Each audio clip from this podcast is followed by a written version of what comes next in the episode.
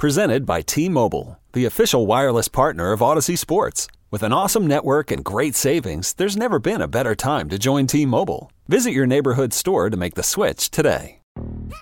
Yo, Trey. Kevin, what's up, man? You know, I've been thinking, what would have happened if the NBA never vetoes the Chris Paul trade to the Lakers and we get CP3 in the same backcourt as Kobe in LA? Well, you get a very happy Jack Nicholson for sure. And the Lakers probably win a bunch more championships. CP3 finally gets a ring or two or three, and the Kardashian empire is forever altered. What did you just say? Hey, everybody, I'm Trey Wingo. And I'm Kevin Frazier, and we're teaming up on a new weekly sports podcast from Wondery, Alternate Routes. As former Sports Center anchors and current sports obsessives, we're consumed by all the what if questions that make being a sports fan so excruciatingly fun. If you're like us, then you also live and die on the fallout from every drop pass. Or play call. Each week on Alternate Routes, we'll take a flashpoint in sports, break down what actually happened, then explore every alternate scenario and the ripple effects it would have caused. Follow Alternate Routes on the Wondery app or wherever you get your podcasts. You can listen early and ad-free right now by joining Wondery Plus.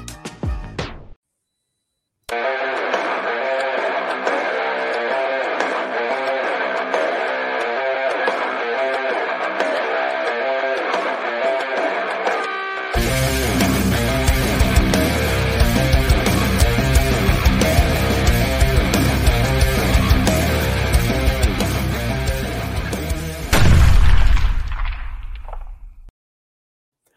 Welcome to the first ever episode of Draft Sickos on the No Ceilings NBA podcast feed.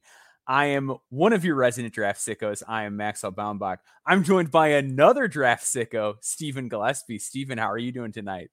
Um, hey draft sicko, how you doing, draft I'm doing sicko? This is this is fun. This is fun. I'm having fun already, man. Uh, I'm excited for the new show. Obviously, people who have been listening in knew that this day was coming. They just didn't know what they were coming to, Maxwell. So like I've had all this like secrecy pin up. I'm like a very open person, so it was hard, but I'm glad we're here and I'm glad that we get to celebrate the unveiling of our new show, man. For sure, for sure. So if you were somebody who listened to us on Draft Deeper, um, I think you're gonna like what what we're cooking up over here. It's gonna be pretty similar in terms of the types of conversations that we have, the depths that we're gonna go into. Um, with Draft Sickos, what we're looking to do is kind of just continue on the mission that that Stephen and I have at, at and the whole crew at No Ceilings have, which is to cover the whole hog of the NBA draft. So we're going to go deep on the biggest names and biggest stars in this draft, and we're going to go and cover the deepest of sleepers as well, and everybody in between. So um, when we get into the glut of the season, uh, we're going to devote time every week. We're going to have the sicko session part of the podcast where we're covering like a, a guy way further down boards that we're interested in, maybe a guy that's a multi year guy that isn't even ready for this year's draft.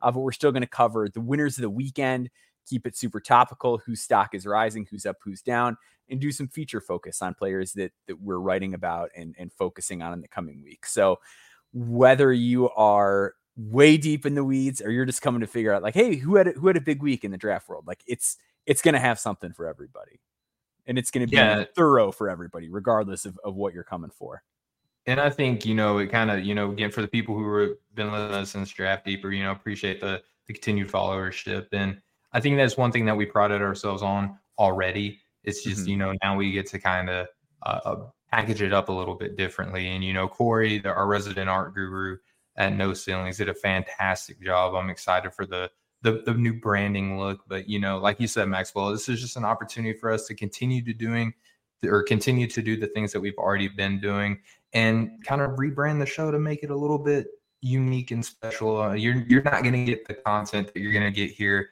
pretty much anywhere else, man. So I'm excited to Yeah. see what you know as we continue these series, like the one that we're starting today, how that continues to look for us, man. For sure and that's something that we both talked about before we were even with no ceilings is like i think one of the things that really drew us to the draft space and drove us into making content in the draft space was that if you want to know about the guys at the top it's pretty easy to find information. There's there's you know all the all the big websites there's the college websites whatever that, that cover those guys in in a lot of detail. But if you want to learn about guys that are you know second round picks or undrafteds or guys that are coming out of nowhere really quick, but there hasn't been a lot of media coverage on them yet. It can be hard to kind of find that stuff, and and that's an area that I think we really shine is kind of getting ahead of the curve on, on some of those kind of players, and just having having the, the the crew that we do and having so many guys, we're able to cover so much ground that Uh, you know, it's obviously a goal for for all of us at No Ceilings, but a goal of ours in particular. And we're going to start to do that. We're going to do um, in the coming weeks. We're going to do a really in depth player preview series. So mm-hmm. we're going to cover everybody on G League Ignite. We're going to cover the top international prospects, a couple episodes on the top freshmen, uh, the top returners, some sleepers mixed in with both of those. We got some sleeper freshmen. It was so funny. I made a list. I was like, we'll keep it to 10 guys an episode. and then both of us were like, actually, I want to throw in this guy and this guy. Like we went through our boards and like took yep. the top guys on there. And then we, we, we, the sicko part just took over. The sick, we can't escape it. It's just a part of us. We have to refrain because, you know, like we, you and I, we can talk, you know, in a, such a loving manner with players that are in our three and four hundred range and be like, well, yeah, got yeah, a chance. Like if they do this, this, mm-hmm. and this, you know, especially the freshmen. And I know that when we get to the sleeper portion, I think that's where people uh, do do appreciate what we do, Maxwell. And I know that we both mm-hmm. get messaged on the side and get talked to a lot um, when we do get to meet people as well. Like they mm-hmm. appreciate what we bring to the table, and you know, even from even from the non-fan side, right? Like we we have some people listening to the show that matter in the basketball space, you know, and they themselves have said, you know, they appreciate the fact that we don't just hone in on on the uh, the top guys, man, and that sure. that's just like we wear that like a badge of honor. So I'm yeah. glad that we to to market ourselves accordingly now. Mm-hmm. Yeah, it's it's like the biggest compliment that we get from people in the basketball world for sure. Um, and speaking of that, let's Speaking of the basketball world, you were you were knee deep in the basketball world this week. Yeah. So let's let's get to today's topic a little bit here. You were at the Overtime Elite Pro Day. Um, mm-hmm. So we're going to kind of go piece by piece and talk about some of the guys that really stood out uh, to you at this event. But let's just start big picture. Um, you've been to Overtime's uh, headquarters and facilities and everything before. How's everything looking there? And what are what's kind of the vibe around the program right now? Because it feels like they're maybe shifting more to the high school focus as opposed to being a, a draft route, uh, if you will. What what was kind of going on on the ground? What were the feelings and, and thoughts in the air? Well, so man, like overtime is super proud of what they have done and what they're looking to continue to do.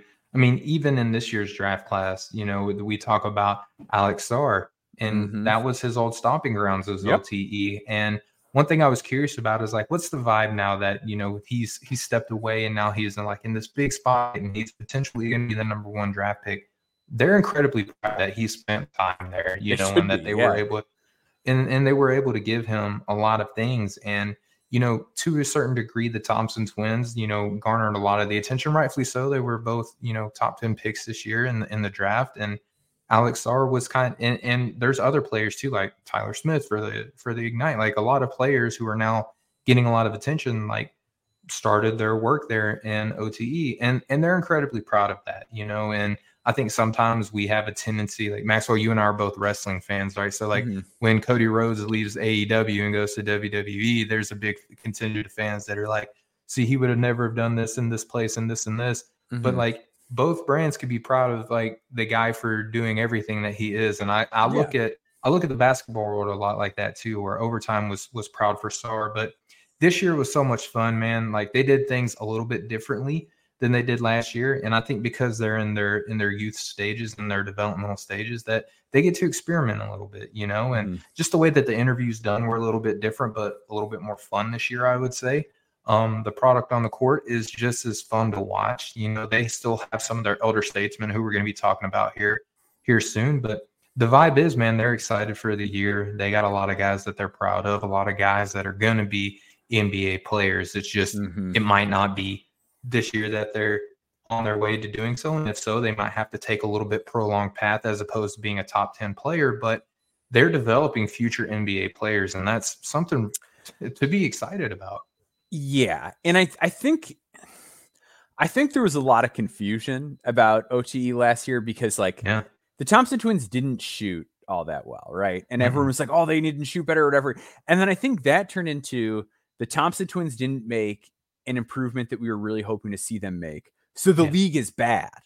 Is I think how a mm-hmm. lot of people looked at it. They're like, "Oh, the league is is failing. It's bad. They're not developing these players." And it's like, okay, well, you look at what Alex Sarr has become. You look at you know, this starts the guy like Dominic Barlow has yeah. made, where he just looks like a monster at summer league. A guy like Jazian Gortman, who like really surprised people during the pre-draft process with no like, you can't even be like, oh, well, he spent time with an NBA organization, whatever. Like, I think I think the quality of player was a lot better than people yeah. realized in that league last year. And I think guys like Almansa and guys like Sarr now just going straight from there to playing, you know, professional basketball and just yeah. kind of piecing people up. It's like, well, those those guys were in the same league as the Thompsons last year. Like the quality of player that is in OTE is really high. And I think just because the style of play, I think some people get overly hung up on the presentation being different yep. and they just assume that means it's bad. Uh, it's it's just the packaging. It's just the packaging that the basketball is coming in. Just because there's somebody on a house microphone, you know, making some comments that doesn't that does not change the quality of play that's happening on the court. Is it as structured as an NBA game? No, the house style is a little bit different, um, but the quality of play and the talent level is still really high. Um, so and they get, kind of, oh, sorry, they get they get a lot of really good coaching there, and I think I think if people actually went to these events, and a lot of people do, I think that's why you see some of the more prominent, you know, NCAA coaches going there and being heavily interested in who's competing in these competitions, and they're representative from every NBA team at these games, and like this is supposed to be like a down year for them, like they're still drawing a lot of important people in the basketball space. And if you mm-hmm. tour these facilities, man, like you know that it's a no nonsense place. They are everything is in house. They don't have to worry about going to class at, at 10 hundred, you know, at 10 o'clock in the morning or anything like that. And then trying to make these two days. Like they come, they come to these to this campus to work. They have school on on campus, like within the the facility, building, like yeah. a place of school. Yeah, it's like they don't have to hop all around campus. They're not under a microscope. Microscope, like the people that they're working with aren't like you know in awe because like oh after class today I'm going to go watch you play basketball and like staring at them. Like everybody they're around is a consummate professional and they they know how to be a pro and that's evident like you said by the players that are now in these professional leagues looking to get drafted this year they have been prepped for that because they went to the OTE and they're surrounded by the quality people that they have. Yeah. Um, I, I, think that's a great point to make as well. So we're going to kind of get into um, some of the standouts from the event. So the way that we kind of formatted it this week is Stephen kind of picked the guys that he thought were the were the big standouts. I kind of went in and watched some film. So I'm going to give my thoughts on them kind of quick, and then Stephen will kind of walk through more in depth and talk about what he saw up close in person, the newer things, because I'm working off you know film from a season ago or over the summer in some cases. So, uh, Somto Cyril was the guy that's right at the top of the list here. He is six foot ten with a seven seven wingspan. Uh, not only that, he's 241 pounds, and he's been around that size for a while too. Like mm-hmm. he looks like a grown man. Class of 2024, he is the 68th ranked prospect in 24/7 Sports. In that class, uh, he had a smaller role on a Cold Hearts team last season, but like if you look at the plus minus numbers, they were really good when he was on the floor. He offensively a little bit limited, um, but he lives at the basket in a good way. Grown man finisher, goes goes up really strong. Um, has some nice little pump fakes uh, to get guys off balance, get himself cleaner looks, and he's an above the rim finisher. In some ways, I think he's I think he's a much better athlete than this guy. The offensive game reminds me a little bit of Kofi Cockburn mm. in some ways, and that it's like there's there's a little bit of craft to get your own, but he's not really a great passer. Um, doesn't have a ton of ball skills. Uh, low assist guy, kind of poor free throw shooter. I, I think those are the, that's the kind of the room for growth because he is lighter and so much longer and moves so much better than Cockburn. Though I, I think the ceiling's a lot higher, uh, and I think his defense is a lot better than Cockburn's is too. So we'll get to that outstanding shot blocker. Like the block mm-hmm. numbers were silly last year. I think he play like 20 minutes a game, and I think he still almost averaged around two blocks a game. There'd be games where he's playing 19 minutes and get four blocks. So yeah, uh, good rotational awareness, solid laterally for his size, can like sit down and move with guys at times. Like guards would test him from time to time, and it would not go well for them. So what did what did you kind of see from him in person heading into this new season? Well, he was one of the guys that I'm most excited to see because he's a carryover from last year. You know, he's one of the elder statesmen at the program, and he's tremendously proud of that. You know, like he he the the thing that I like about the OTE is like all these guys are like on different teams, but they're all team OTE. Like they mm-hmm. build each other up. So when they're running these drills and someone gets cooking, like everybody is on their feet cheering. Like and and it's just it's a contagious environment to be around. Assumpto is one of these guys, and I think that speaks to the leadership qualities that he already has at such a young age, which is very important. You want to see especially big men, Maxwell. How often do we see big men that you're concerned about the enthusiasm, the motor, the intensity, and things mm-hmm. like that? Somto is one of these. Of yeah, he he has like a motor that just doesn't stop, and he's and he's extremely professional. You know, his athleticism pops, and when you watch him, it just when you just see him stand on the court, it reminds me of the guy that we saw, you know, Jalen Duren. He kind of like body wise mm-hmm. reminds me a little bit of him, where it's just like you look at him and you're like, okay, this dude's got a pro body, like he's mm-hmm. ready to go. Um, one of the things that impressed me was during these drills to touch around the rim because he will he will try to rip the rim off of the backboard whenever he dunks, right? So when you see a big man that can do that, naturally your mind wanders to say, okay, like his hands must be pretty hard. Like, how does he look around the basket? When I'm watching their individual drills and they're kind of shuttling from from block to block and having to do these quick quick uh, touch touch shots around the basket, like incredibly soft. I I think he might have missed two out of a whole bunch of shots that he took. So I'm encouraged to see that at least the touch around the rim, it's not just limited to stuffing my elbow into the into the basket, Vince Carter style, right? Mm-hmm. Um, his free throw shooting was actually pretty encouraging whenever I was watching them when they're doing these um drills, which I know That's that naturally, yeah naturally the thing that we want to talk about when we say, okay, big man shoot free throws, like how far can that range extend? Unfortunately, we didn't get an opportunity to see him pull up for for three that much, and didn't really need to. You know what I mean? Like his impact mm-hmm. on the game when they're running their three on three, four on four, and then team versus team scrimmages, like he's most impactful when he's around the basket, and that's totally fine. Like not every big man, even in today's NBA, they don't have to extend their range beyond the three point line. So I was encouraged to see though that the touch around the rim and the free throw touch was was there for him. Um, you can see though, Maxwell, you touched on the the passing. It was encouraging to watch him in this pro day because you can see that he's experimenting with the playmaking, especially out of the short roll, wherever he's setting these these pick and rolls and diving to the basket, looking for those corner kicks. Now, I'll say that not everyone was on on time and on target. Some of them were a little high, some of them were a little low but a lot of them were right where they needed to be for the shooter. So it's encouraging. You want to see you want to see people try stuff out. You know, that's one of the things about uh Corey when he's you know giving breakdowns and stuff. He says, you know, you want to see guys try some stuff that they that way that you can see know what they are good at and see how far along they are in terms of development in those areas. I want to ask you, Maxwell, because this is one of the questions, you know, when I'm talking to some of the scouts and you know coaches and stuff like that at these events you know anyone that i was talking to about somto i said how do you feel about evaluating him in this environment because Jah jackson is like the next biggest guy that they have but he's yeah. not as mobile and then uh-huh. there's some other guys like Johl Bol who we'll talk about a little bit later on who are tall but they're not physically imposing so he's in like this unique state where he is the most mobile slash physically imposing big man at the OTE. So how do you yeah. how do you compare him and, and his skill set in this environment? It's it's tough, right? Because I think in some ways it almost takes certain things off the table for him. Like I I mentioned earlier, like I'd, I'd like to see some more skill things from him. Um, in a way, it almost doesn't make sense for him to really be showing off some of that stuff because what he yeah. should be doing is just putting guys under the basket. Mm-hmm. Um, I think anytime that there's a guy where I feel like they're a physical outlier, what I want to see is as much dominance as possible. Um, because he's pretty limited in terms of that skill set. I don't know how dominant he can be, but I want to see is a really high level of, of efficiency. I, I, think that with that extra size and really bulk, um, he should not have problems finishing around the basket in this league. I need to see that. I want to see him continue to block shots and continue to be an imposing defender.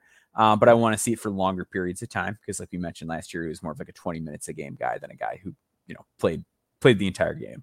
Uh, I want to see him stay out of foul trouble.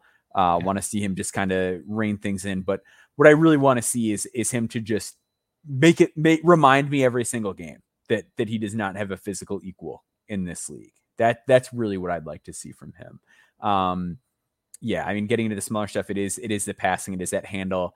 Um, if he's yeah, like operating in handoff, can he turn the corner on a guy? Can he uh, you know, run some zoom action kind of stuff? Like that's the kind of stuff I want to see out of him. Um, but just on a game by game basis, I really want to know that that people can't touch him is is the biggest thing that he can do to to help himself in my eyes. Well, I mean, he and, and, again, like there are no shortage of like college and professional teams at these events, right? Like it was crazy to see how many people showed up for for this event compared to last year, and mm-hmm.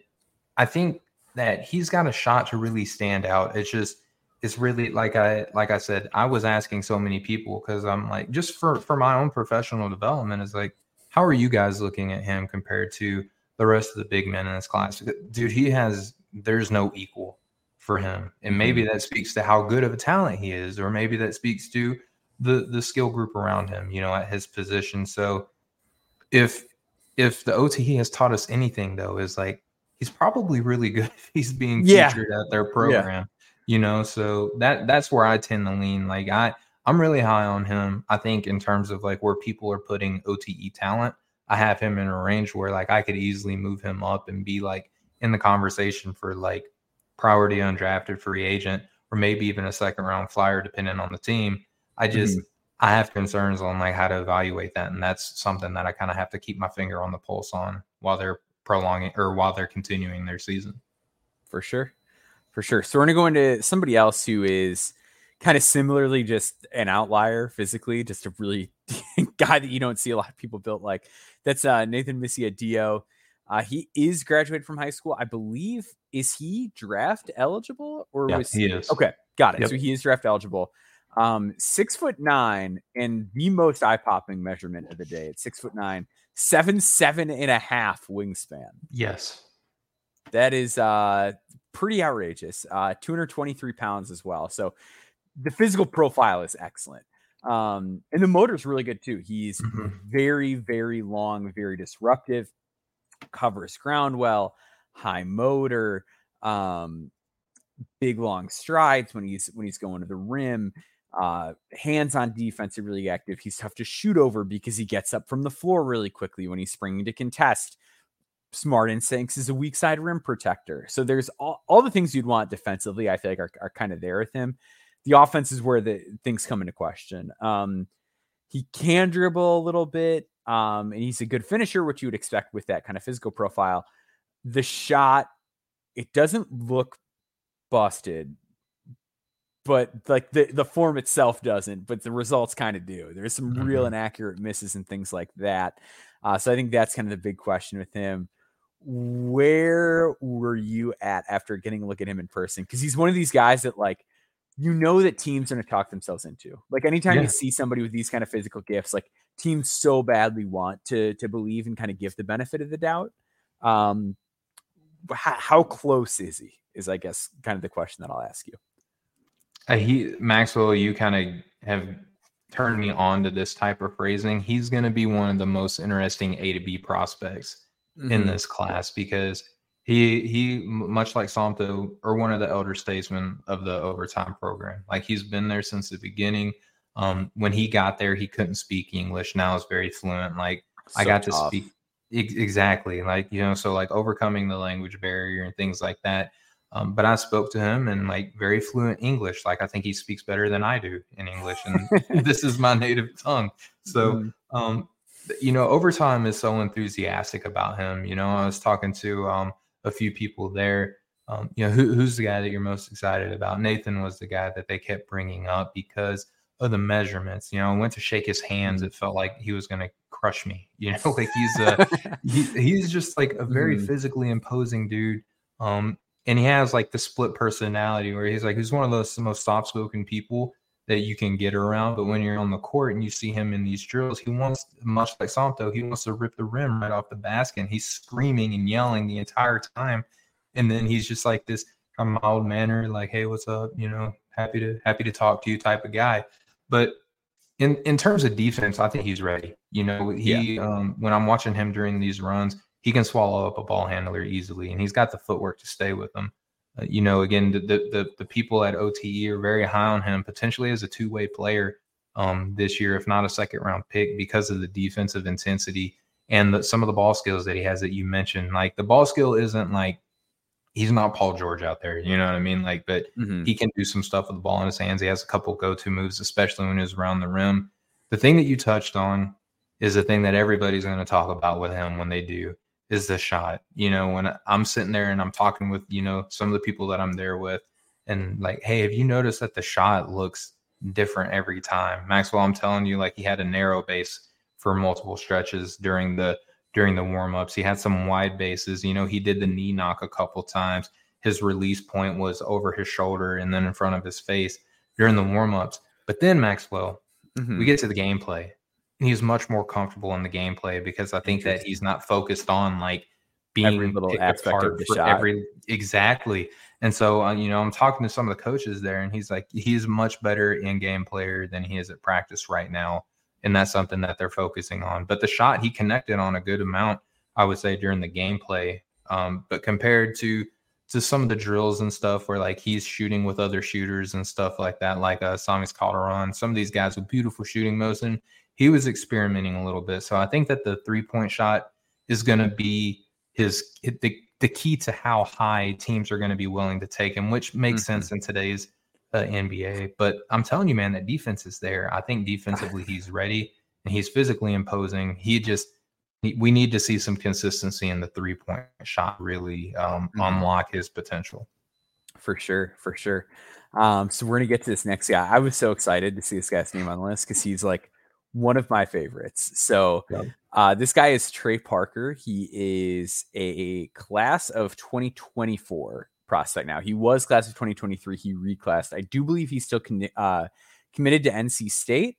Um, mm-hmm. He is one of these smaller guards, but he is six foot one, but he does have a six seven wingspan, which is like what Marcus Sasser has, for example. Yeah. Um, he is ranked 84th in his class on 24 7 sports.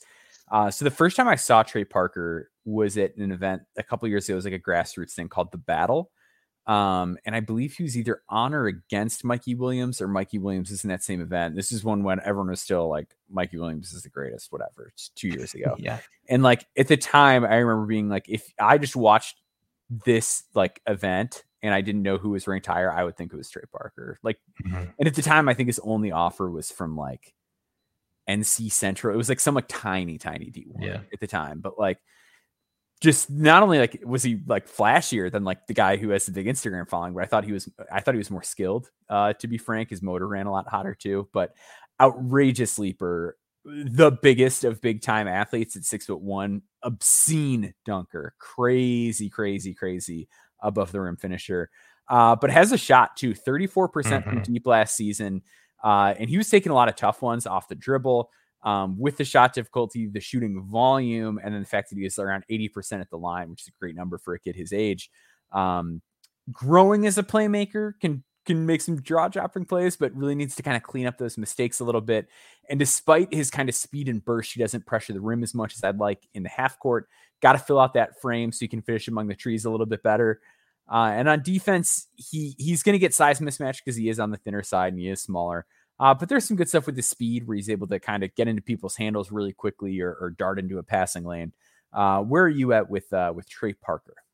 Yeah, so I'm kind of in and out on whether or not he's uh, you know do I do I evaluate him and compare some players with this class or do I maybe look at him for next year? Um, but I think well, first off, let's talk about the speed because it makes sense that he's maybe committed to NC State. You know, a lot of mm-hmm. Turk, a lot of Turk in his game. You know, yeah, quicker yeah, than a hiccup. Mm-hmm. Um, you know, shot uh, making, uh, shot making, the thinness, but the competitiveness, yeah. like the things that you wouldn't expect a guy his frame to to be trying to do on the floor. Mm-hmm. Trey does it now. It, he's very fast, very shifty. His his jump shot looked really nice during warm up. So when I saw the percentages that that he shot for his team last year, was pleasantly surprised because the the the form, the release, the fluidity, the mechanics, they they all look great. So I was really, um, I guess, encouraged to see where the shot has improved um, since already, you know, working with the OT a little bit. I'll tell you, Maxwell, he hit. I was watching him from across the court, right? So when OTE does their their drills, there's like you know both sides they're running drills at the same time with different groups. I'm watching their group in front of me, and then I see Trey coming up, and here's how you can tell who the good players are in the OTE. They were all wearing pink shoes, right? Like all the like all the top all the top guys that you know are going to do something were wearing pink shoes. So I see Trey in his pink shoes come up, and I'm watching him with the ball. And Maxwell, when I'm telling you that he covered so much ground on this like James Harden esque like step back three, that which went in by the way, it happened so fast. It's like Mhm. there's no way that this guy is not going to be good because he, I'm telling you, he was on the right wing, took like a step, like drove to the elbow, hit the step back, and was on the other side, like on the left side of the arc after that step back, and the shot goes in. Like that's not stuff that just any player can do. So I was mesmerized just watching him move on the court. Um, he looks like he is small though. I got a chance to stand next to him, and I Mhm. myself am six foot, so I'm Mhm. standing him. I'm like six one, might be a little bit gracious, maybe Got depending it. on the shoes Yeah. that he's wearing. But again, very young man, very capable of hitting a growth spurt. Mhm. Um, but defensively, I was very encouraged to see the activity that he's willing to put out because whenever he's running these drills and like the big man gets the ball, like say Somto gets the ball on the block, like he is super comfortable with his speed and his capability to where he can gamble to kind of like poke and prod at the ball and still recover to get to his man. I wasn't worried about that type of stuff that he can do as far as being a help defender. But the thing that I was a little concerned with is how his propensity to get caught ball watching a little bit. Like say the say his man passed to one of the wings and the ball handler kind of like gravitated to the corner. When he's getting in his help in his deny stance he would watch the ball and his man would kind of get to the arc on the other side for mm. like a skip pass. And sometimes the speed was enough to help him recover and sometimes it was enough to get him in trouble to where a simple up fake on that recovery caught him napping a little bit so um, watching his tendencies on the defensive end there's a lot of stuff that a lot of young guys do and I think that he has the physical tools to be a really good defender for his position.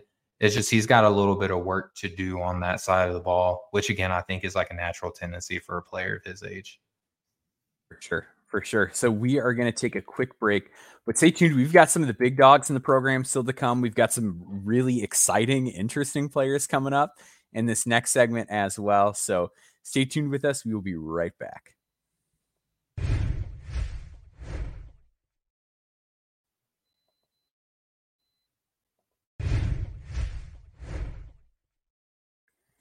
All right, we are back and we are going to talk about Jahki Howard, who is so, so, so exciting. He is Yes. six, five and a half, uh, wingspan just under 6'10, class of 2024, 85th ranked player in that class for 24 7. Um, really good athlete and very exciting playmaker for himself. He really thrives in transition, good at the rim, whether it's the half court or in transition. Um, shot a little bit suspect. Didn't do great at the free throw line last year, but the sample size was pretty small. Defensively, has every tool in the world that you could ask for for somebody who's kind of like a two or a three. Makes a lot of plays on defense, gets into passing lanes, uh, will meet players at the rim.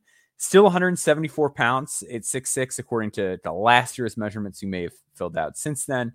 Um, so he's got he's got to fill out a little bit, but just in terms of pure athleticism and excitement, not a lot of guys are matching what Jahki Howard's bringing to the table.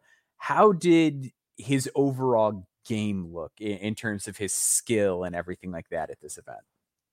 I would say for Jahki, um, I wanted to talk to him just because how much people really love this guy. Like the whole overtime elite community just raves about him, his work ethic, and some of the things that he can do. I mean, if for the people who are the naysayers of overtime elite, they say that they're just like a social media, um, kind of like clubhouse a little bit.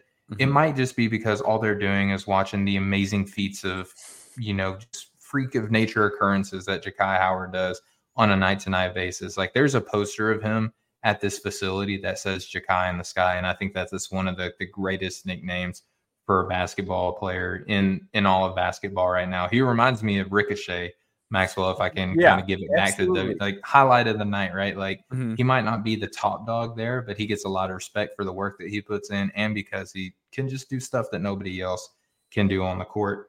Um, the, the, sh- the shooting was weird for such a high flyer. All of his misses were short, Maxwell. I don't know if that's like Very something that you've that you've noticed or that might be something that I kind of like have of a pet project this year for like I want to see like where the biggest athletes in basketball like how their shots miss when they do because it, everything that he missed was short and the shooting was not bad. It's just that it wasn't like over the top compared to some of these other guys either.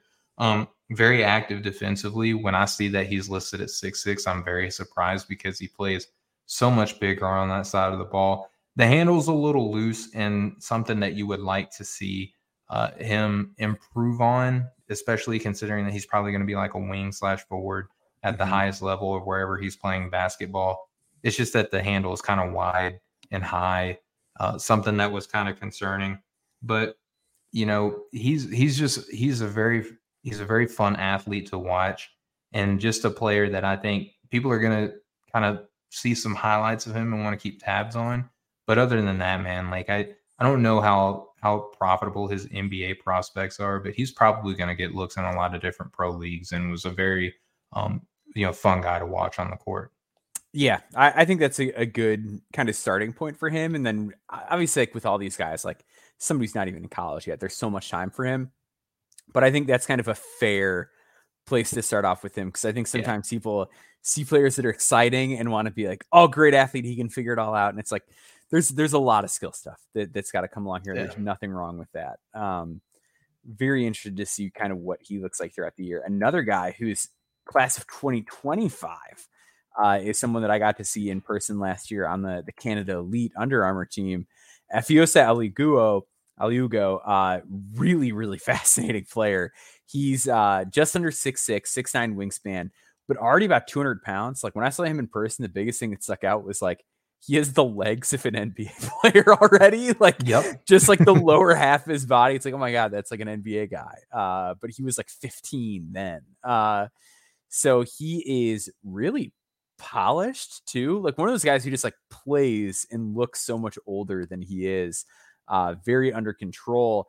Has a really good jump shot already. That's like right where it needs to be.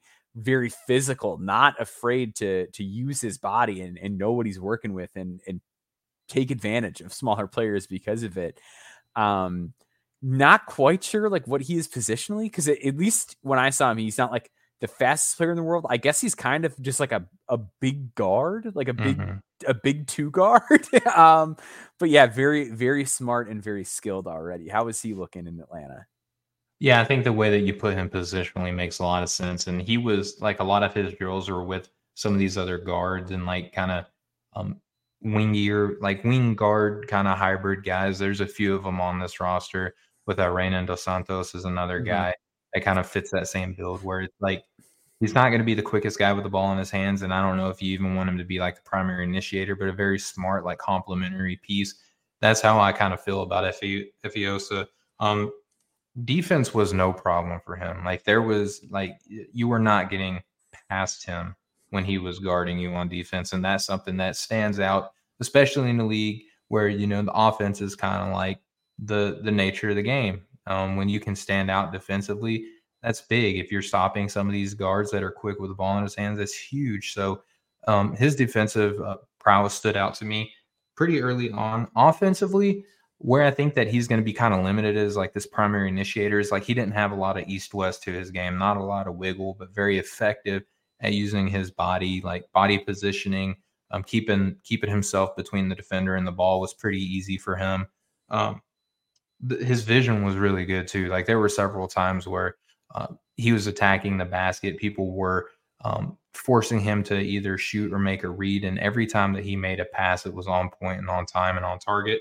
The shot was okay. Uh, and I think that's going to be the biggest thing for him while he's with overtime is getting that jumper to be where it needs to be. Um, but it, it felt consistent enough to where people were respecting him on that. He wasn't left alone or anything like that. And I think that'll really kind of bring out the the, the ball handling vision that he has is if he can be more of a prominent three point shooter, obviously that's going to open things up for him to be able to get past the defender a little bit.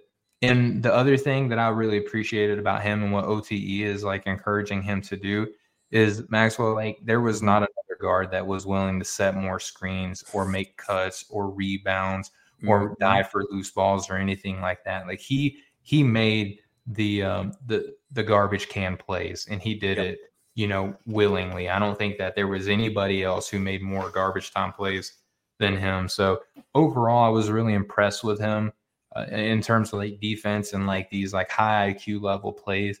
I, the shot needs to needs to turn around, and that's just based off of a, a one off or one off you know viewing on my part. Yeah, so I don't know where it was like over the course of the last year. I know in Under Armour play on Synergy, the numbers looked solid. Um, but yeah, I, I think there's just really something to, like you mentioned, like the intelligence, how smart he plays, but also just how tough he plays. And like, yeah. I just think with certain guys, so 24 7 has him uh, 29th in that in the class of 2025. I feel like with certain guys, like when there is that combination of physicality, ability to process the game, and skill, and like you're that size, it's just like it's hard for me to not see it working out.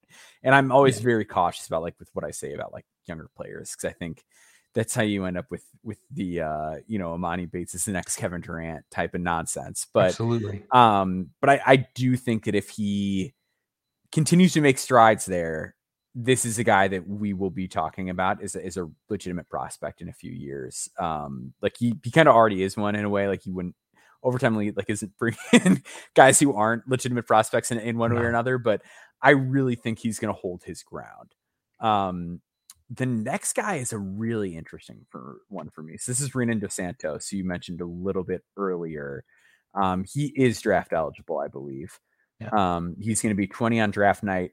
Uh, little over six five with a six nine wingspan. So really good positional size for somebody who's going to kind of play the guard position. Played a smaller role on an NBB team, uh, which is Brazil's pro league last year. Uh, he he plays what I call soccer player defense. Uh, so this is a phrase that, that my dad would use. So it, it, it, at the school I went to, we we didn't have a football team.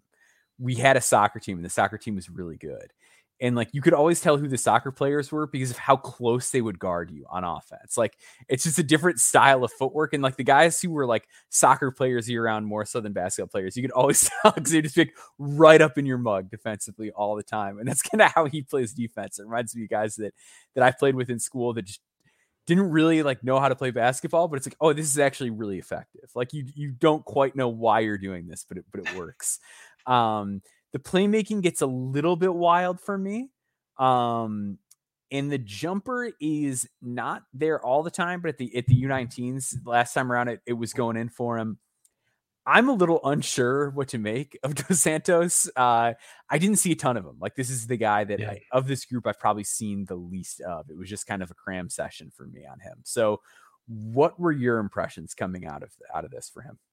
I think the way that you just first off, I love the the soccer player defense because mm. I think the stigma would be like flopping immediately, right? Like, but, yeah, yeah, yeah, But the way that you frame that just like turned it on its head for me. I was curious mm-hmm. to see where that analogy was going.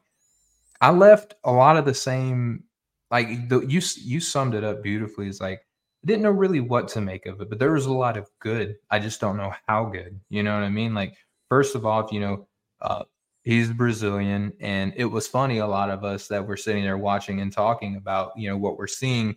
He plays like a Brazilian. I think you know when you think of Leandro Barbosa, is that like that soccer player defense? He's like up in your stuff, and he's like constantly going 100 miles an hour. The Brazilian blur. That's what Reynan played like. He was mm-hmm. again like the Brazilian blur reincarnated. Very frenetic, played very aggressive defense, uh, took bumps on the way to the rim, and was able to stay on his line. Like so when he's handling the ball and the defense is getting a little physical, you can't move this kid off his spots. And that was yeah. something that I really enjoyed seeing offensively. It's like he didn't shy away from contact and it wasn't a lot of flailing or anything like that. He was still going to convert on the shot and still draw a good amount of contact. He balanced his offense very well, I thought, because he I wouldn't say that it's hard because Maxwell, sometimes when you say a guy is unselfish, sometimes that's just a really cleaned up way to say like he's afraid to shoot the ball. Or if you say yeah, like, yeah. oh, he's just he's just a chucker because he doesn't pass the ball. Like he balanced it very well to where it was like he was not afraid to get his shot, but he also was like not so um, heliocentric, I guess, to the point mm-hmm. to where he was afraid to to make the the hockey assist, right? To make the the right pass. It wasn't just I'm going to kick to the corner or I'm going to throw up a shot. Like he he made the right basketball plays more time than not.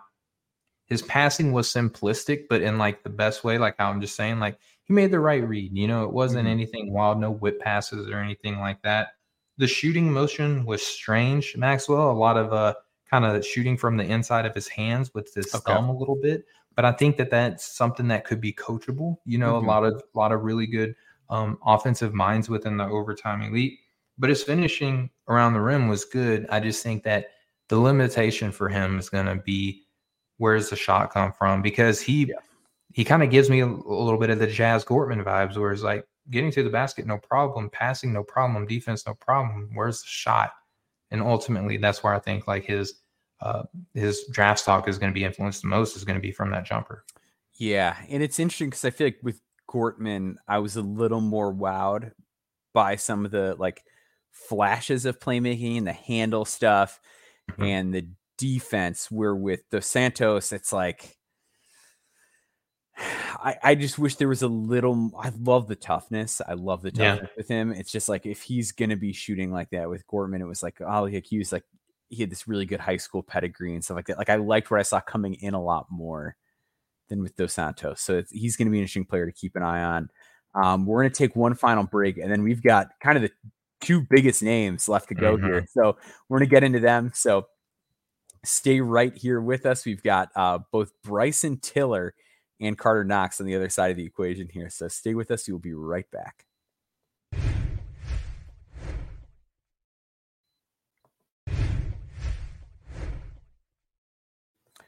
All right, let's get into uh, Bryson Tiller. He was probably the biggest name in, the program. So he's a class of 2025 guy, ranked fifth in that class per 24 7 sports. Another player just built like a man already, uh, just under six foot nine, uh, seven foot two wingspan, already 225 pounds.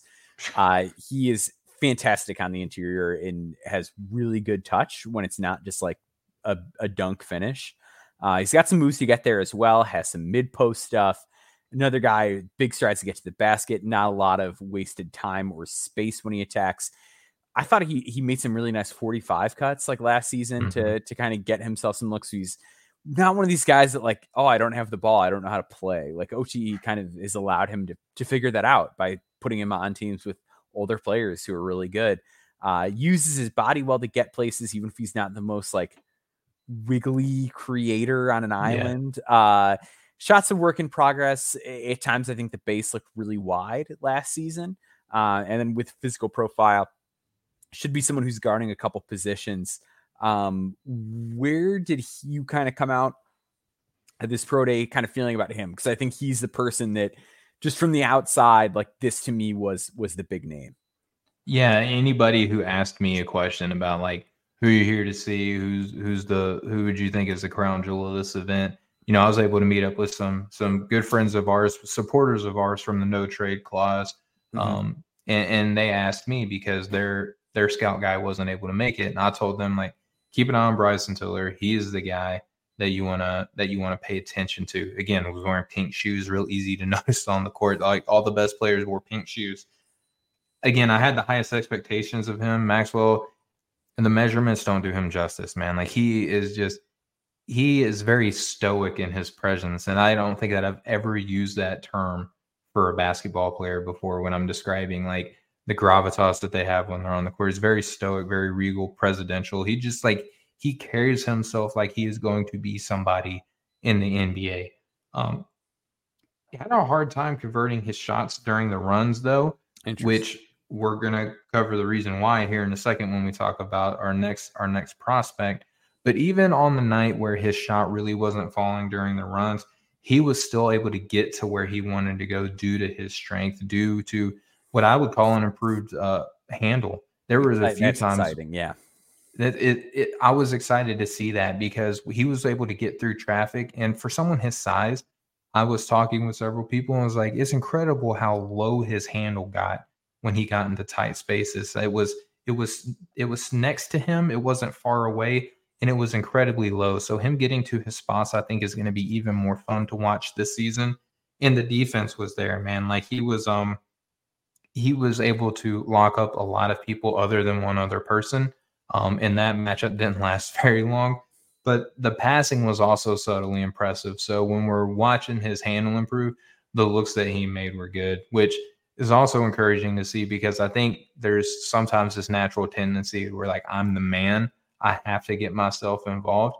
And there's also the other side of this coin where it's like, okay, he's getting locked up, he's afraid to shoot. he was still able to shoot, but he was able to get his teammates open and he was making some very sound passes, very good decision maker on the court. I didn't leave disappointed in a lot of areas, and I'm still very excited for his pro prospects. It's just that the expectations might have been a little too high.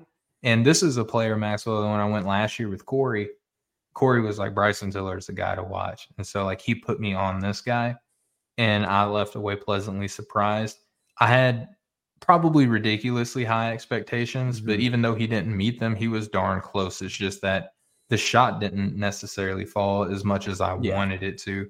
And I think the reason why the shot didn't fall is because he was defended by a really, a really good, talented player. So let's get into uh, who I believe that player is, which was yes. Karter Knox.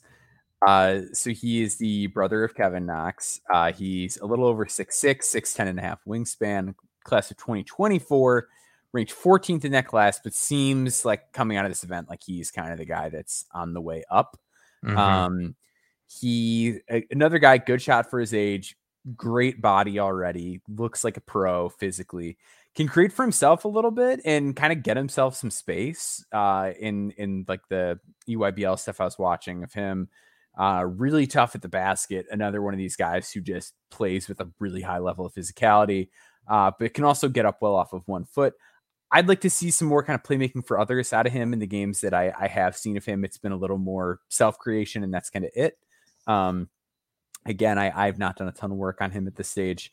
Uh, defensively, he brings intensity he's locked in, can move his feet, and he's difficult to move. He's not a guy that like anyone's just going to plow through. Um, where did you kind of come out at, this on him? Because again, like I, I, I always will admit, like one of my biggest flaws as an evaluator is like getting ahead on yeah. these like high school prospects. Like I'm very much a guy who's like I'm going to kind of see where they're ranked going into college and, and deal with it then. So what did you kind of think of, of Karter Knox after getting the experience up close in person? And I think that you and I share um, that same like area of improvement for both of us. And this is mm-hmm. like I'm I'm starting to get there. And Karter Knox, like, dude, so I told you how Corey was like Bryson Tiller is the guy that we want to watch for there last year. When I mm-hmm. told everyone, hey, I'm going to OTE, who are some of the guys you're interested in, Corey said Karter Knox. So when Corey tells me pay attention to this person, like I listen to everybody, right? Like you were big on FPL, so mm-hmm. I was I was excited to see him. Corey mentioned Karter Knox. I'm like, all right, so Corey said Karter Knox. I'm gonna pay attention to Karter Knox. Um, brother of Kevin Knox, you know, famous Knick player, right? Um, shout out to all the Knick fans out there. He was the star of the day, Maxwell. I think anybody who left that event that took to social media was like, Karter Knox is the guy. Karter Knox is the guy. Um, he's very well built, something that you and I both noticed. Like it's it's something that just popped when you see him in person too. And and I think the film also does him justice. Like he is like a physically imposing cat. Um, the shot looked nice from the onset of the day. Like I think that when when the drills took place and he started shooting, like that was when we were like, okay, like this is the guy that we got to pay attention to. So he's doing these individual drills. Everything's going good. Um, and then they took they take this break right like before they get into the runs they do all these individual drills they get them all sweaty and, and ready to go and they they go by and shake everyone's hand which i think is just an incredible thing that like all the players come and thank the scouts and everybody for watching them karter comes by comes next to me i'm like hey karter man that shot is wet he's like oh man you already know so like he's feeling himself at this point. point and then he goes into the he goes into the runs and just kills it, man. Like I'm telling you that like Bryson Tiller is somebody who's going to be somebody in the NBA. Karter Knox was giving this dude problems. Like he's not as tall or as heavy, but that man's like that young that young man's feet were just like on point all night long, locking him up.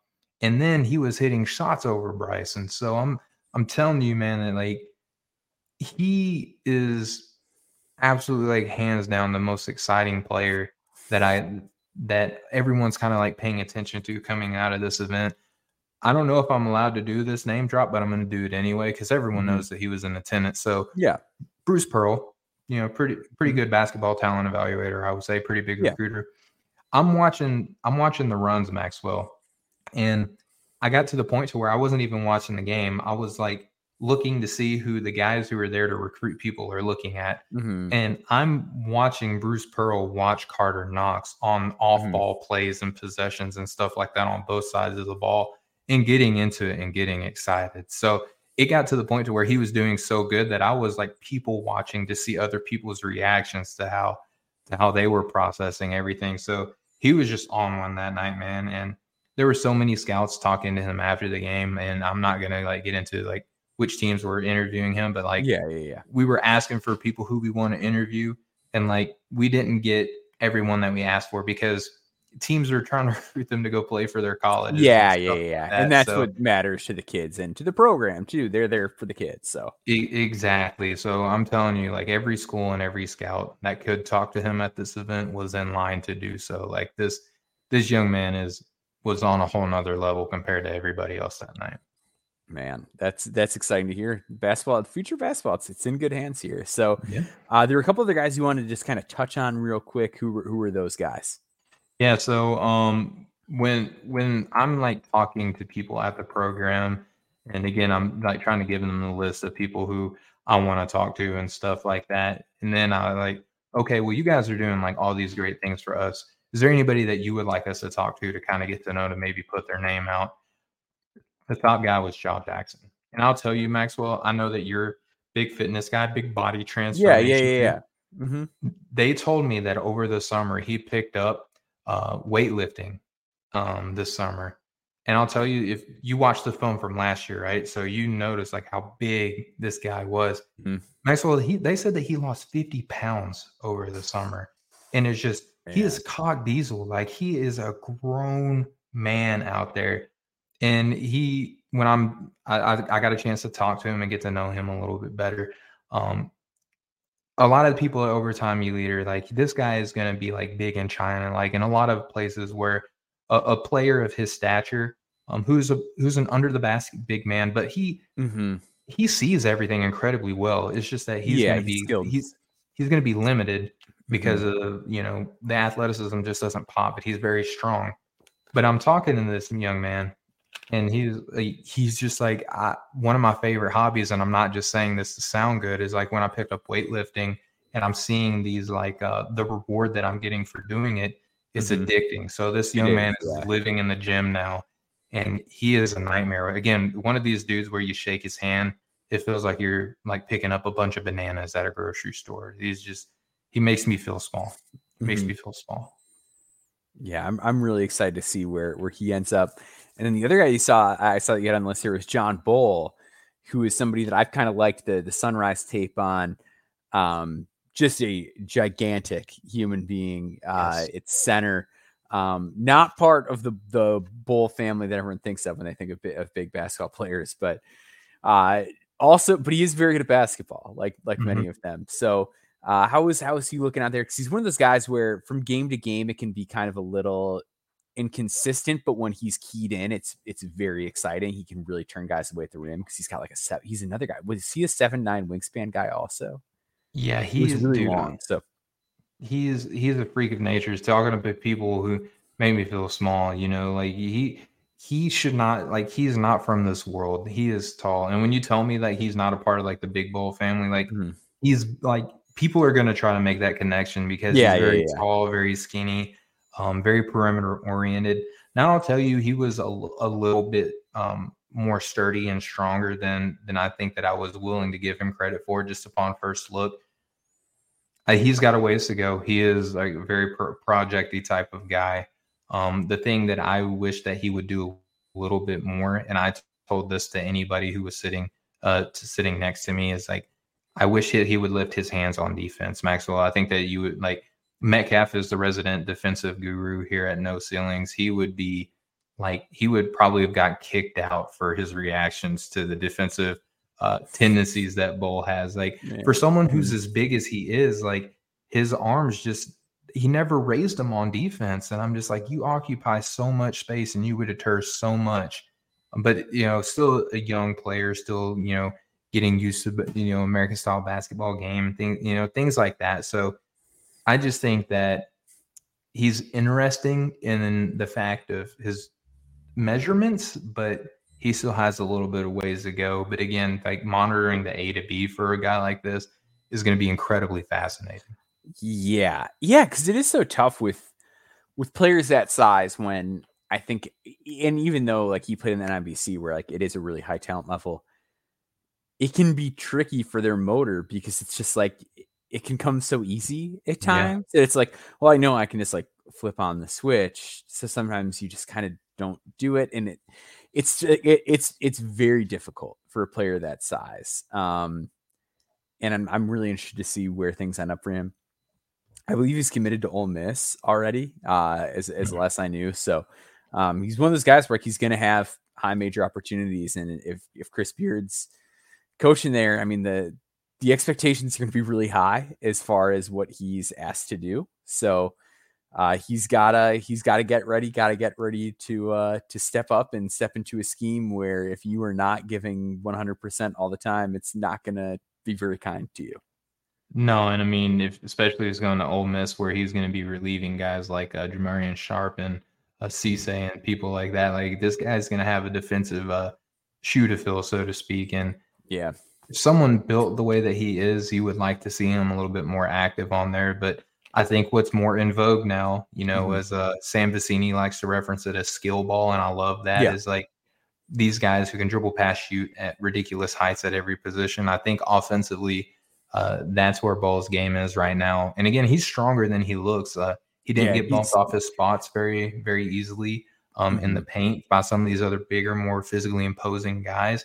The offense, I think, was there. It's just how do you bring that level of intensity? How do you unlock that from him on the defensive side of the ball? Yeah, and to, to your point about like the the physical end of it too, like I, I, think there is like some real toughness in there at times too, which is like the other thing that I worry about anytime a guy is that big is like sometimes they can get moved around a little bit easily, mm-hmm. or sometimes because like I mentioned earlier, you can just come kind of easy, like they get a little bit lazy with like, I don't really need to get the best post position. I'm just gonna kind of lob up like a baby hook or whatever. And I, I think he's he's proven at times that he can work through that. He'll deal with contact around the basket and things like that. So there's a lot of upside in him. I think I'm a little more eh, bullish on on Bol than other people are. I think there is like a real chance he he puts it all together. But yeah, there are there are some strides that need to be made. So um any kind of final thoughts about the the day as a whole or the OTE program before we kind of wrap it up here?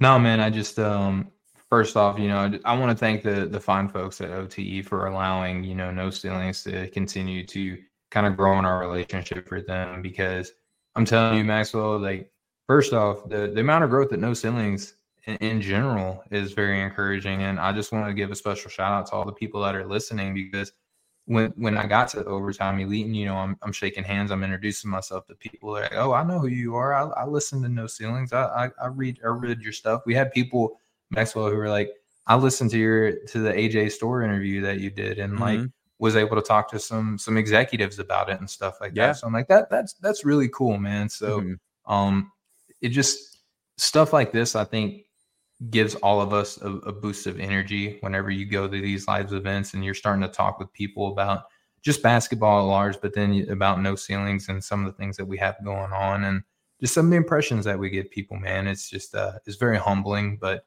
for you sure. know the fo- the folks at OTE are they're they're the best, man. I think that you know people would be surprised, um, and some of the stigmas that go go along with OTE would be would be washed away if you just kind of got in the building and got to meet people because the you know kind of smoke and mirrors of it, if you will, um, quickly go away once you step foot in that facility and get to meet the people. It's a it's a top notch organization. Mm for sure and, and, i think to your point too like we just owe such a big thank you to everyone who who reads our work and listens to our work and supports our work like we've had so many opportunities that have come available to us because of our our listenership and our readership um so we can't thank you guys enough because we're getting to do so much cool stuff that like we never imagined we would be doing uh and a yeah. lot of that comes from having this space and, and having all of you here supporting us so we can't thank you guys enough. We are so excited to kind of get into this draft cycle groove. We're on this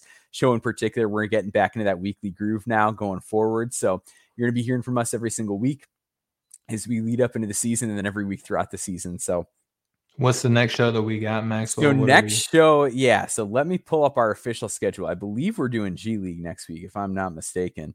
Uh, but let me pull that up. So we have, yep, we've got, uh, yep, show breakdown. Yep, G League Ignite next week. So we're going to be hitting every single draft eligible prospect on the G League mm-hmm. Ignite, kind of going through what we've seen already, what we want to see going forward.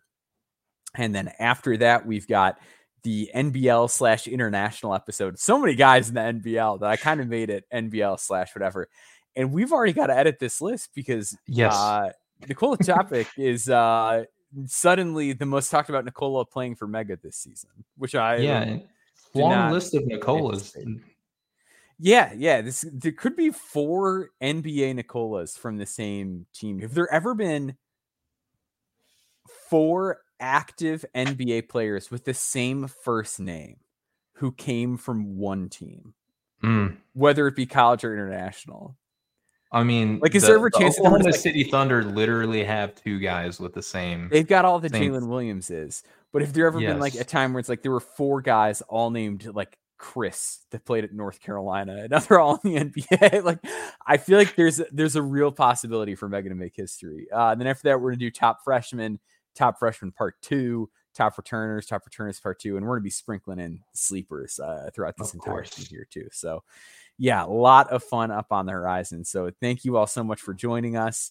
Uh, thank you for tuning into the inaugural draft sickos. Spread the word. This show yes. is for the sickos by the sickos, and we're here for you guys every single week. So, thank you for joining us, and we'll see you again next week.